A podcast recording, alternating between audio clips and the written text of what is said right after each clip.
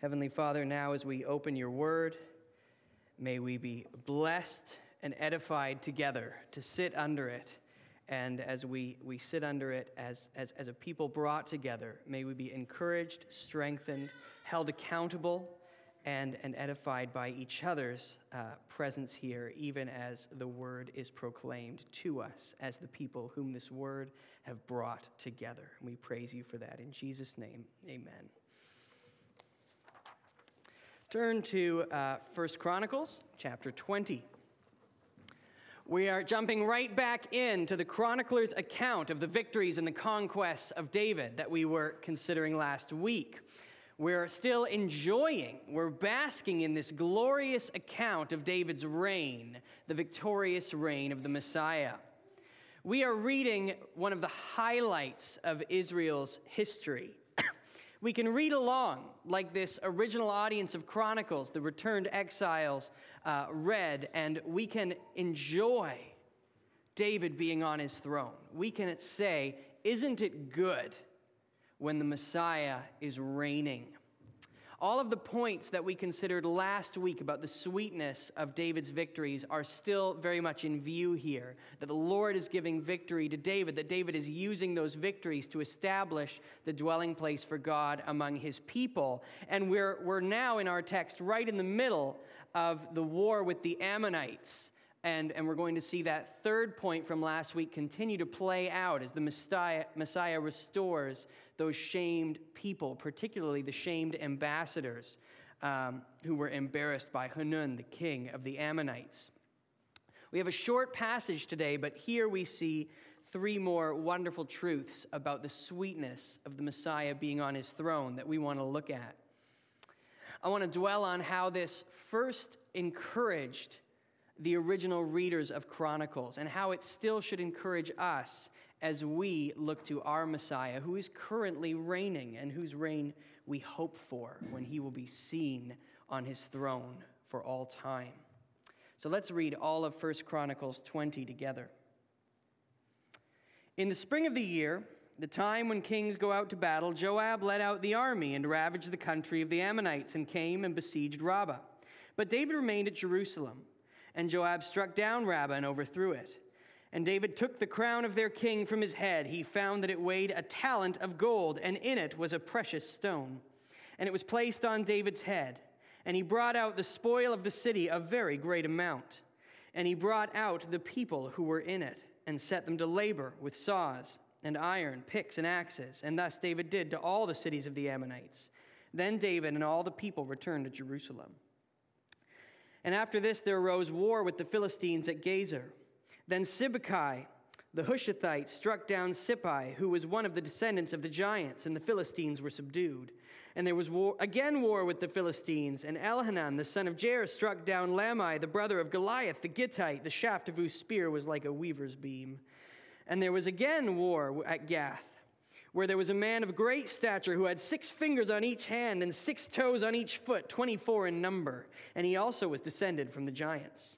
And when he taunted Israel, Jonathan, the son of Shimea, David's brother, struck him down. These were descended from the giants of Gath, and they fell by the hand of David and by the hand of his servants. Before we look at what we do see in this chronicler's account of David's victories, we have to think about what we don't see. Our passage begins this way in the spring of the year, the time when kings go out to battle. Joab led the army and ravaged the country of the Ammonites and came and besieged Rabbah, but David remained at Jerusalem. This verse quotes almost word for word the account of this battle that we find in 1 Samuel or 2 Samuel 11. So, good students of the Chronicles of Samuel and Kings would read this and immediately say, Oh, I know how this continues. And it happened late one afternoon when David arose from his couch and was walking on the roof of the king's house, that he saw from the roof a woman bathing, and the woman was very beautiful.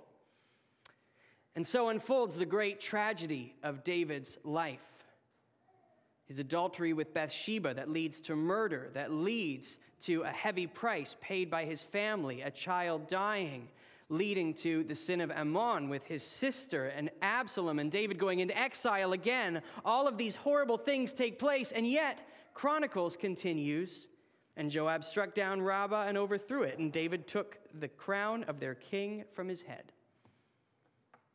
Nothing? Not a word about Uriah and Bathsheba? Are these events not important, just glory and victory for David? There are similar omissions in this passage. In 2 Samuel, Joab has to coerce David to come down to Rabbah. David, get down here. I'm going to have to take the city, and they're going to name it after me instead of you. Instances of David's weakness, his frailty, are taken out of this account. Is this revisionist history? Is it ancient Israelite propaganda? Certainly, progressive scholars who do not believe in the authority of the scriptures have said this, but they give less credit to the authors of scripture than they do to the authors of secular history. We have to think about why Chronicles was written. The people of Israel already had Samuel Kings. They had other accounts. This was in wide circulation. They have these books, and they know that the goal of those books is to give an event by event account, a detailed history of what took place in the lives of David and the other kings. Chronicles is representing them, that history, with a specific purpose. Now, a good student of French history would know all the events that took place in the French Revolution, the rise of Napoleon. They could recount all those events to you, but they would still appreciate if a new book came out highlighting a theme that they had not seen in those events. Let's look at how France's rejection of Protestantism and clinging to the Catholic Church and its power led to the fall of the French kingship and the rise of Napoleon. This wouldn't be seen by them. That new book wouldn't be seen as revisionist history. It would be shown to be taking those events and demonstrating something that they did not yet see. It's shedding new light on them. And in fact, the more they knew those events of history, the better they would appreciate the themes that this new work had shown them. Chronicles is doing exactly that. It is offering a representation of historical events to people who already know those events so that they can clearly see something that was actually already true and wonderful in those events. Showing God's plan for his people and his Messiah in particular. Showing how God is carrying out his plan to dwell with his people in peace. To show how sweet it is when the Messiah is on his throne to show those readers that the promises that he had made to the Messiah were being kept, were not be re- being rescinded. The chronicler presents this to a people who are well aware of what is going on in the life of David the man while all this is taking place his sin, his failure, his repentance. What Chronicles shows is what is happening to David the king. David the Messiah, even while David's sin is affecting his life in a significant way, the Lord is making great use of his reign. David's messianic ministry is so empowered by God that his own sin can't diminish it. And that's our first point this morning. The reign of the Messiah succeeds despite all sin. We also get to glimpse here just the wonderful grace that God has shown to David. In the second Samuel account of his sin, we know that Nathan comes to David and reveals his sin to him, and David repents. He seeks forgiveness from God. And though David learns that sin comes with terrible consequences, Nathan does say, The Lord has put away your sin. Chronicles shows us that this is true. It shows us that the sin is forgotten, that it doesn't change how God uses David. God doesn't abandon him, God continues to make use of him as a king. Chronicles is a testament to God's grace to David, but it is also a testament to the certainty of God's plan for his Messiah. God doesn't let anything ruin the plan that he has for his anointed king. Everything God wants to happen to David happens. The Philistines can't stop it, the Ammonites can't stop it. David can't stop it. His sin can't stop it. This is the utter surety of the reign of the Messiah. And the readers of Chronicles need to hear this because they know this horrible state that they're in is not just due to foreign enemies, it is because of their own sin. The exile was the promised response to the people forgetting God and worshiping idols. And that guilt might make them wonder whether or not God would abandon them. Maybe God was able to defeat their enemies. Maybe he could do everything that he wanted to do, but their sin might have been the problem. That was the reason God was going to abandon them. Watching God honor and restore David, David the adulterer, David the murderer, to even see how God continued to make use of him, how God never set him aside as king when he didn't deserve it, is an encouragement these people needed to hear. God's promises are always made to sinful people. This isn't meant to encourage sin. It encourages us to repent and run to God as David did. If you are His, your sin cannot affect His plan one bit. David's didn't, the readers of Chronicles couldn't, your sin can't either. Because David's descendant did come. God did not abandon his people, the king from the line of Jesse, the greater David. That king came, and he didn't just succeed despite all sin, his character rose to match the messianic reign that God had set aside for him. David's descendant was able even to take upon himself the sins of others. Take on David's sin, the sin of the exiles, take on our sin because his character was perfect and he bore it to the cross. Jesus, the perfect Messiah, could take the punishment for us could bear our sinful record so that David, so that we ourselves, so that these post exilic Israelites could receive his perfect record, could continue to enjoy God honoring his promises to us. Our great Messiah defeats sin and defeats it for all those who trust in him. Christ the Messiah will reign over a kingdom of failures. of sinful, wicked, good for nothing failures who he has restored and saved and even sanctified and glorified. An eternal kingdom, not of worthy winners, but forgiven sinners. A kingdom of grace. So do not let your sin drive you to despair, thinking that it means you must be forgotten and abandoned by God. As soon as you see your sin, run to the mercy of Christ. It is a lie of the devil that your sin is too much for him, too great for him to forgive or cleanse.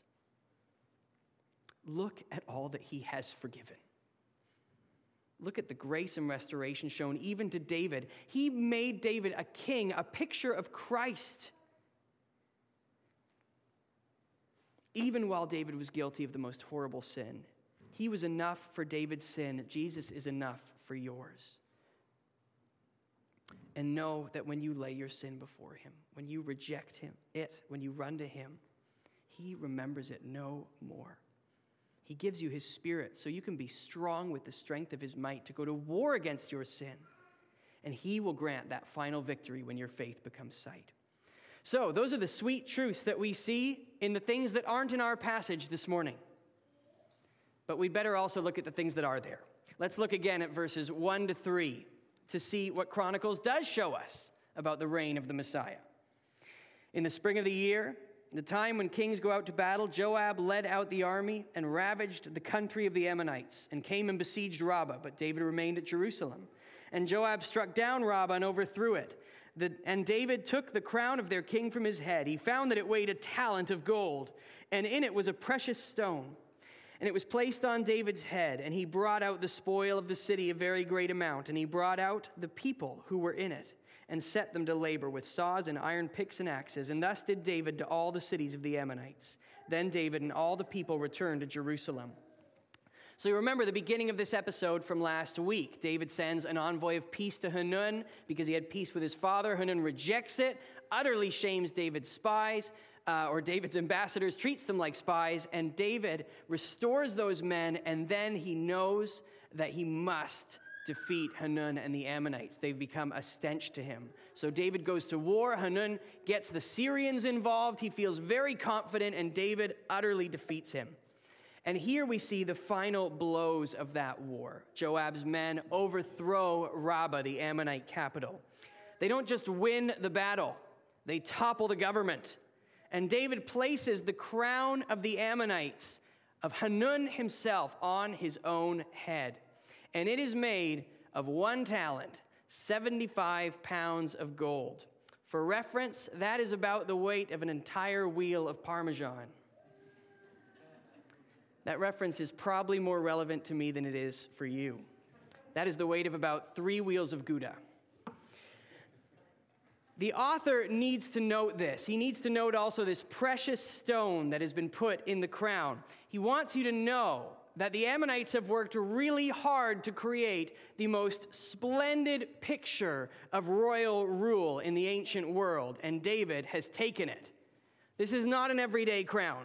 This is not made for going out and inspecting farmers in the field every day. This is symbolic of the glory of the Ammonite people, their wealth, their might, their prominence. And David takes it. He doesn't sign a treaty with them, he doesn't rule over them, leaving their rulers as vassal kings. He takes the big crown and he puts it on his head. He declares himself their king, and all that once belonged to the Ammonites belongs to David. All their people serve him, all their cities are his, all their plunder is his, all the glories of that absurdly luxurious, enormous crown belong to David. The kingdom of his enemies has become the kingdom of the Messiah. This episode would be extremely encouraging for the post exilic Israelite people who are reading Chronicles. If you look in Nehemiah, which takes place around the time when Chronicles is written, we see that there's two major antagonists that are leading the peoples around uh, the Jews to uh, keep them from building the temple, from building the wall, who are antagonizing them. And the leaders of these antagonists are Sanballat, the Horonite, and Tobiah, the Ammonite. Now, Tobiah the Ammonite tried to stop the wall from being built by sending letters to many corrupt Jewish leaders. His greatest insult comes in Nehemiah 13 when Tobiah the Ammonite has a bedchamber installed for himself in the temple, the newly built temple. Tobiah wants to occupy a space in the household, the throne room of God. Now, Nehemiah throws him out, of course, but how sweet also would it be for these readers to hear that their Messiah, the king by God's power, took that big crown of the Ammonites and put it on his own head. God's commitment is that just as their own sin can't stand in the way of the Messiah, neither can Tobiah or Sanballat or the most nefarious, wicked, powerful enemies. Christ came to carry out global victories, of which David's victories were just a foretaste. David's victories made him prominent among all the kingdoms of the region. Christ came to take those victories to the whole world, to all creation, to what is seen and unseen, until the last trumpet blows and heaven proclaims, as we hear in Revelation 11, that the kingdom of the world has become the kingdom of our Lord and his Christ, and he will reign forever and ever. This is the hope of those original readers when this Ammonite is trying to take a spot in the temple. God gave the Messiah their crown before, and he will lay low every enemy in the future. What God has done once is his commitment that he will continue to act according to his character. Every Ammonite and Syrian and Assyrian and Roman that stands between the Messiah and his throne will be laid low. And God will plunder those nations. He will take their spoil, he will take their crown, even many people, as spoil for his own house. He will wear an adorned crown representing the splendor of the nations, and our worship is a part of the victorious crown of the Messiah. We crown him Lord of all in our worship. We adorn him as those precious stones that he has plundered out of the kingdoms of the world to be a testament to his glory. So even now, as we gather, we get a foretaste of the crowning of the Messiah. the sweetness of the glory that he has taken for himself out of the world. And that plan will certainly be completed. It will certainly come about because this is God's plan for Jesus.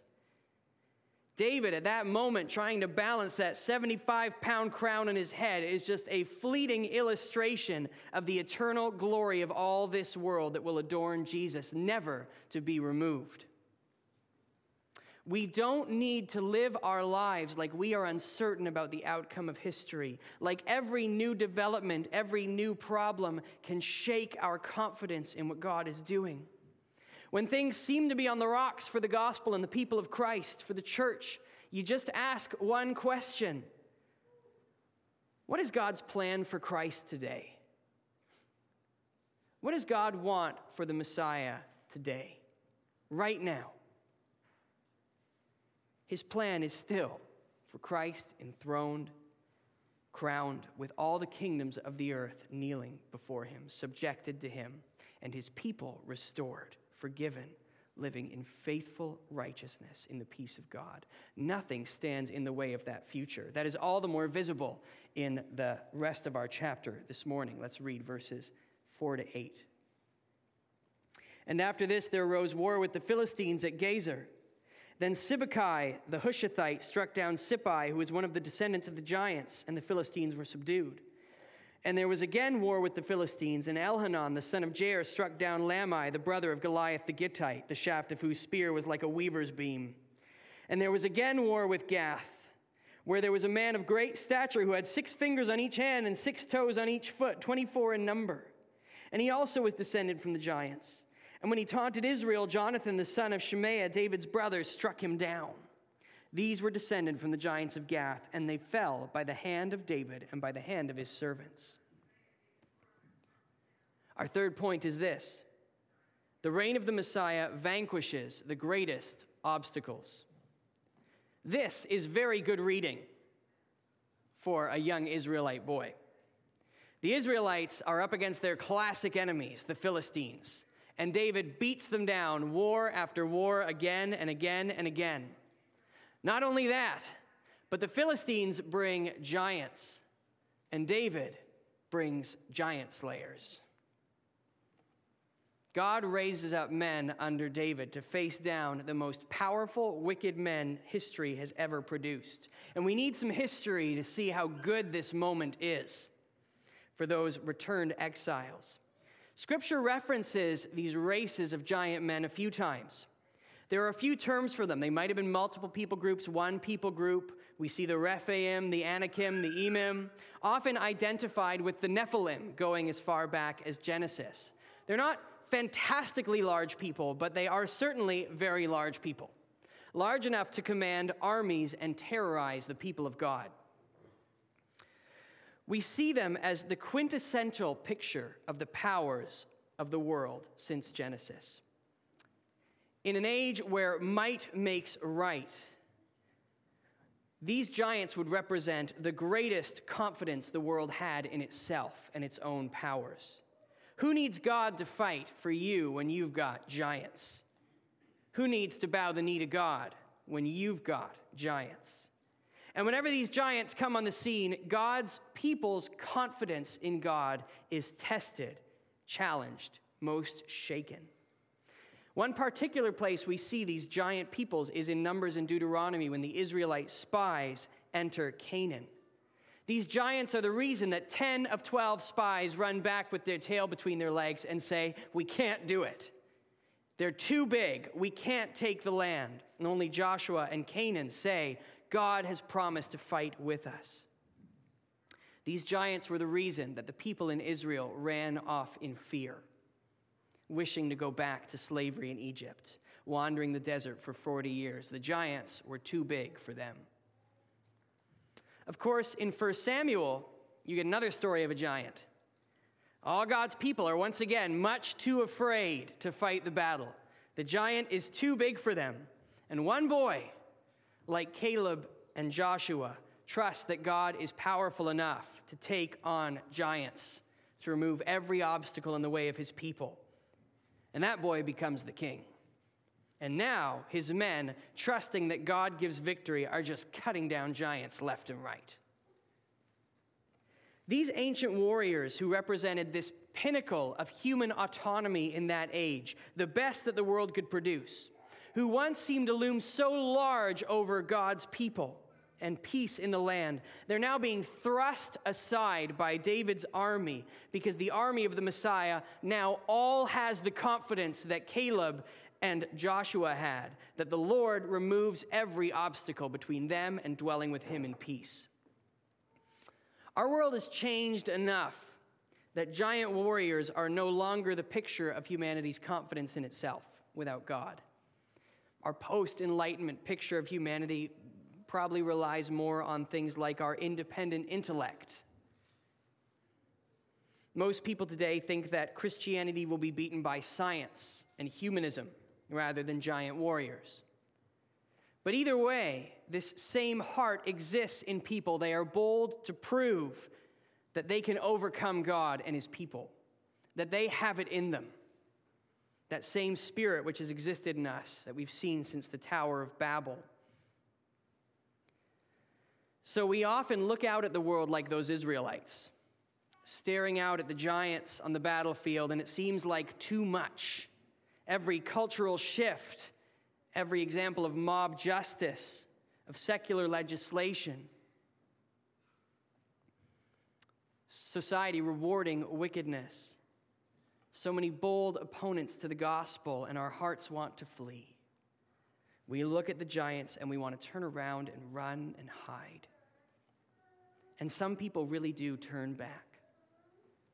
They give up on the promises of God and they say, I want to go back to Egypt. The promises of God, you know what? They really don't sound that good after all. Certainly not good enough to come at this cost. If you can't beat them, join them. Let's just be realistic and take what the world can give us because they have the giants on their side. This is our hearts pulling us to give in to our own slavery to sin in the world. And many people do give in when they see the cost of following Christ, when they see that there's obstacles in the road, even obstacles which God has promised to remove. The readers of Hebrews were experiencing just such a temptation. Homes were being taken, the world was scorning them, the giants were looking very big for God's people. They stopped visiting Christians in prison, they were afraid to be identified with them. They lost their joy in the face of the world's scorn. They didn't want to grow in their faith. They didn't want to look like mature believers in the face of an oppressive world. They ran from reproach. Many were con- contemplating leaving the faith entirely. The author of Hebrews exhorts them do not throw away your confidence, which has great reward. For you have need of endurance, so that when you have done the will of God, you may receive what is promised. For yet a little while, and the coming one will come and will not delay. But my righteous one will live by faith and if he shrinks back, my soul has no pleasure in him. But we are not those who shrink back and are destroyed, but of those who have faith and preserve their souls. Our passage this morning sings the praises of those who were not afraid and shrunk back. Not because those were powerful men but because they were men who entrusted themselves to God. The armies of Israel that saw the giants and went into the battlefield and one by one watched giants thrown down by God. Those original readers of Chronicles can be thankful that David and his men didn't shrink back when the giants came. Otherwise, they wouldn't exist as a people at all at that point. It encourages them not to shrink back. It reminds us that we, if we are indeed God's people, are not those who shrink back, like the exile or like those in the desert who wanted to return to Egypt. Our author of Hebrews goes on in the passage that we read earlier, Hebrews 11, where he shows those who did not shrink back, those who had faith Abraham, Moses, David, and his heroes, and those who endured persecution many who fought and endured and watched the victories of the Messiah. Nehemiah didn't shrink back. His men built the wall one brick at a time, a brick in one hand and a sword in another. And when that wall was finished in surprising quick time, Nehemiah writes, And when all our enemies heard of it, all the nations around us were afraid and fell greatly in their own esteem because they perceived that this work had been accomplished with the help of our God. This is not a promise that all of us are going to be giant slayers, nor is it a promise that every obstacle that we face is a giant that God promises to slay. These passages are, of course, most uh, commonly misconstrued to be lessons in how to deal with obstacles to your own success, not the kingdom of the Messiah. The giants are the new car that you want to buy or the test that you want to pass. And then God helps you to slay your giant. But this misses what's clearly happening in the big picture of this passage. The giants are obstacles to God's people receiving the promises of God, and God glorifies himself that ensuring that all of his people will receive the land of promise by the means that he himself has ordained to conquer every obstacle. Sometimes the trials in our life are the way that God kills giants we can't see. Overcoming sin and opposition that we ourselves couldn't have even grasped, let alone known how to overcome. Hebrews 11 tells us that so many people conquer in their suffering. Challenging seasons for the church might be times when giants are laid low, just as much as seasons that are encouraging for the church. Sometimes God raises up men to fight giants for the rest of the church. Athanasius against the Pelagians, Augustine against the Arians, Luther against the papal establishment. And not many of those men felt like conquering giant slayers in their day. But they were men who, like David, entrusted themselves to God in faith, knowing that God would lay low every obstacle to the kingdom of his Son and the gospel. Do you sometimes look out and feel like you see giants opposing the kingdom of God? The kind of obstacles that would make men reject their faith or give up on the church. Does it ever fill you with fear or despair when you see the opponents to God's kingdom. Even the ways that this opposition has made inroads into your family, to your friends, and your own life. Does it tempt you to turn back? Or to make faith a private matter? To prioritize your allegiance to culture over your allegiance to Christ? To not stand among and honor and love Him and those who have borne shame for His name? There are many obstacles that could make us afraid. Progressive culture outside the church is increasingly labeling us as backwards, arrogant in our own view of truth, irrational. Liberal culture within the church is trying to tell the world that they are what Christianity really is, whatever the world tells them to be. The world is becoming increasingly proud of its sin and is desperate to silence anyone who would try and remind them that they are working against nature, against reality, in their desire to do whatever they please. Political instability and upheaval, the rapid spread of the prosperity gospel, there are a number of things that might touch you personally in your life that seem like obstacles to the kingdom of God. Friends and family affected. And that makes this controversy, this opposition real and really painful for you. It adds all the more pressure to you to reject your faith, or at least to try and silence it, to become a private Christian, a fearful Christian who hopes that the world won't ask you about the hope that is in you, trying to conceal those things that are meant to define us when we are born again. I have known many Christians who have fought to redefine their Christianity because they were too afraid of the opposition in the world. They change their view of Scripture. They despise the church and its people. They become a private Christian. They give in to every controversy because they are so terrified of the giants. They turn back in the face of every obstacle. And the author of Hebrews is clear that they are like those Israelites who turned back in the wilderness, begging to go to Egypt. So often, when I'm reading church history or a biography, you hear about this major controversy. Maybe it was a recycling of old heresies. Maybe it's a pretty novel heresy. And at the time, that controversy leads so many people astray. It turns so many people who claim they were Christians into lovers of this world because they fall in the face of the, this persecution.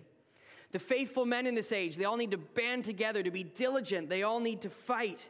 They preach and they preach and they endure the scorn of the world. The Christians are mocked and opposed and ridiculed. They suffer. This controversy takes blood and sweat and tears for the church. And you know what? I have never heard of it. I didn't know. I slept in peace every night from the terrors of that seemingly great attack on our faith and the faith of my family. The giant was slain long ago. The giant that once looked monumental, that faithful men rightly spent so much time warring against, God laid it low.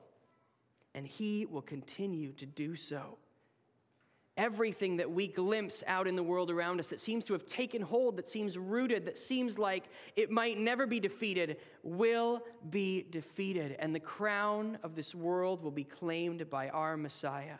Every opponent and hero the world can offer will go the way of all of those who came before. And so, in the face of the opposition currently before us, we can say, like Nehemiah says when he's facing down Tobiah and Sanballat and the rest. They all wanted to frighten us, thinking their hands will drop from their work and it will not be done. But now, O oh God, strengthen my hands. So, friends, really, really ask yourself this question What are you afraid of? What is the specific things that you fear? What's the reason you might not want to tell your neighbor about the gospel? What's the reason that you would prefer if your colleagues didn't really know a lot about your faith? What's the reason that you would like to tell your friends at school, I'm not that kind of a Christian? What's the reason that you hope people don't know about your allegiance to Christ? Or what's the reason that you would just love it if Christianity itself could define itself a little bit more based on what culture and society tells you is important, rather than defining itself by the gospel of our salvation? Is fear threatening your allegiance to Christ entirely? Fear of what you will lose if you really do take Christ at his word, take up your cross and follow him.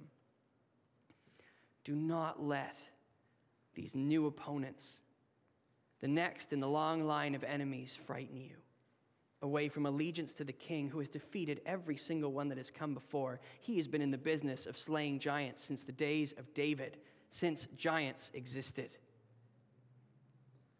His truth has been unshakable for thousands of years. While this world is tossed to and fro by every wave of culture, there are people standing on the rock that was established thousands of years ago at the beginning of history. It is worth being on his side now. It is worth persevering for his sake, all the more because he is the one who died for his people, who rose from the dead to win them certain victories based on unshakable promises. He has loved you more than this world can fathom as it tries to pressure you to join them. And his plan is for his glory and the good of his people. It is a plan the world can never touch. So may God strengthen our hands for the work that is before us. May we be fully confident that nothing can stand between God and his plans for Jesus and his people. No enemy, no obstacle, not even our own sin. The victory he has already worked in Christ when he died and rose from the dead, that is a guarantee that we certainly have a victorious God and he is already reigning. Isn't it good? Isn't it good to belong to him? Isn't it good to stand on this rock that has withstood for thousands of years? While all this world around you is caught in turmoil and every wind of change, confusion and despair and competition and cancellation and cruelty, sinning against each other, isn't it good to belong to Christ?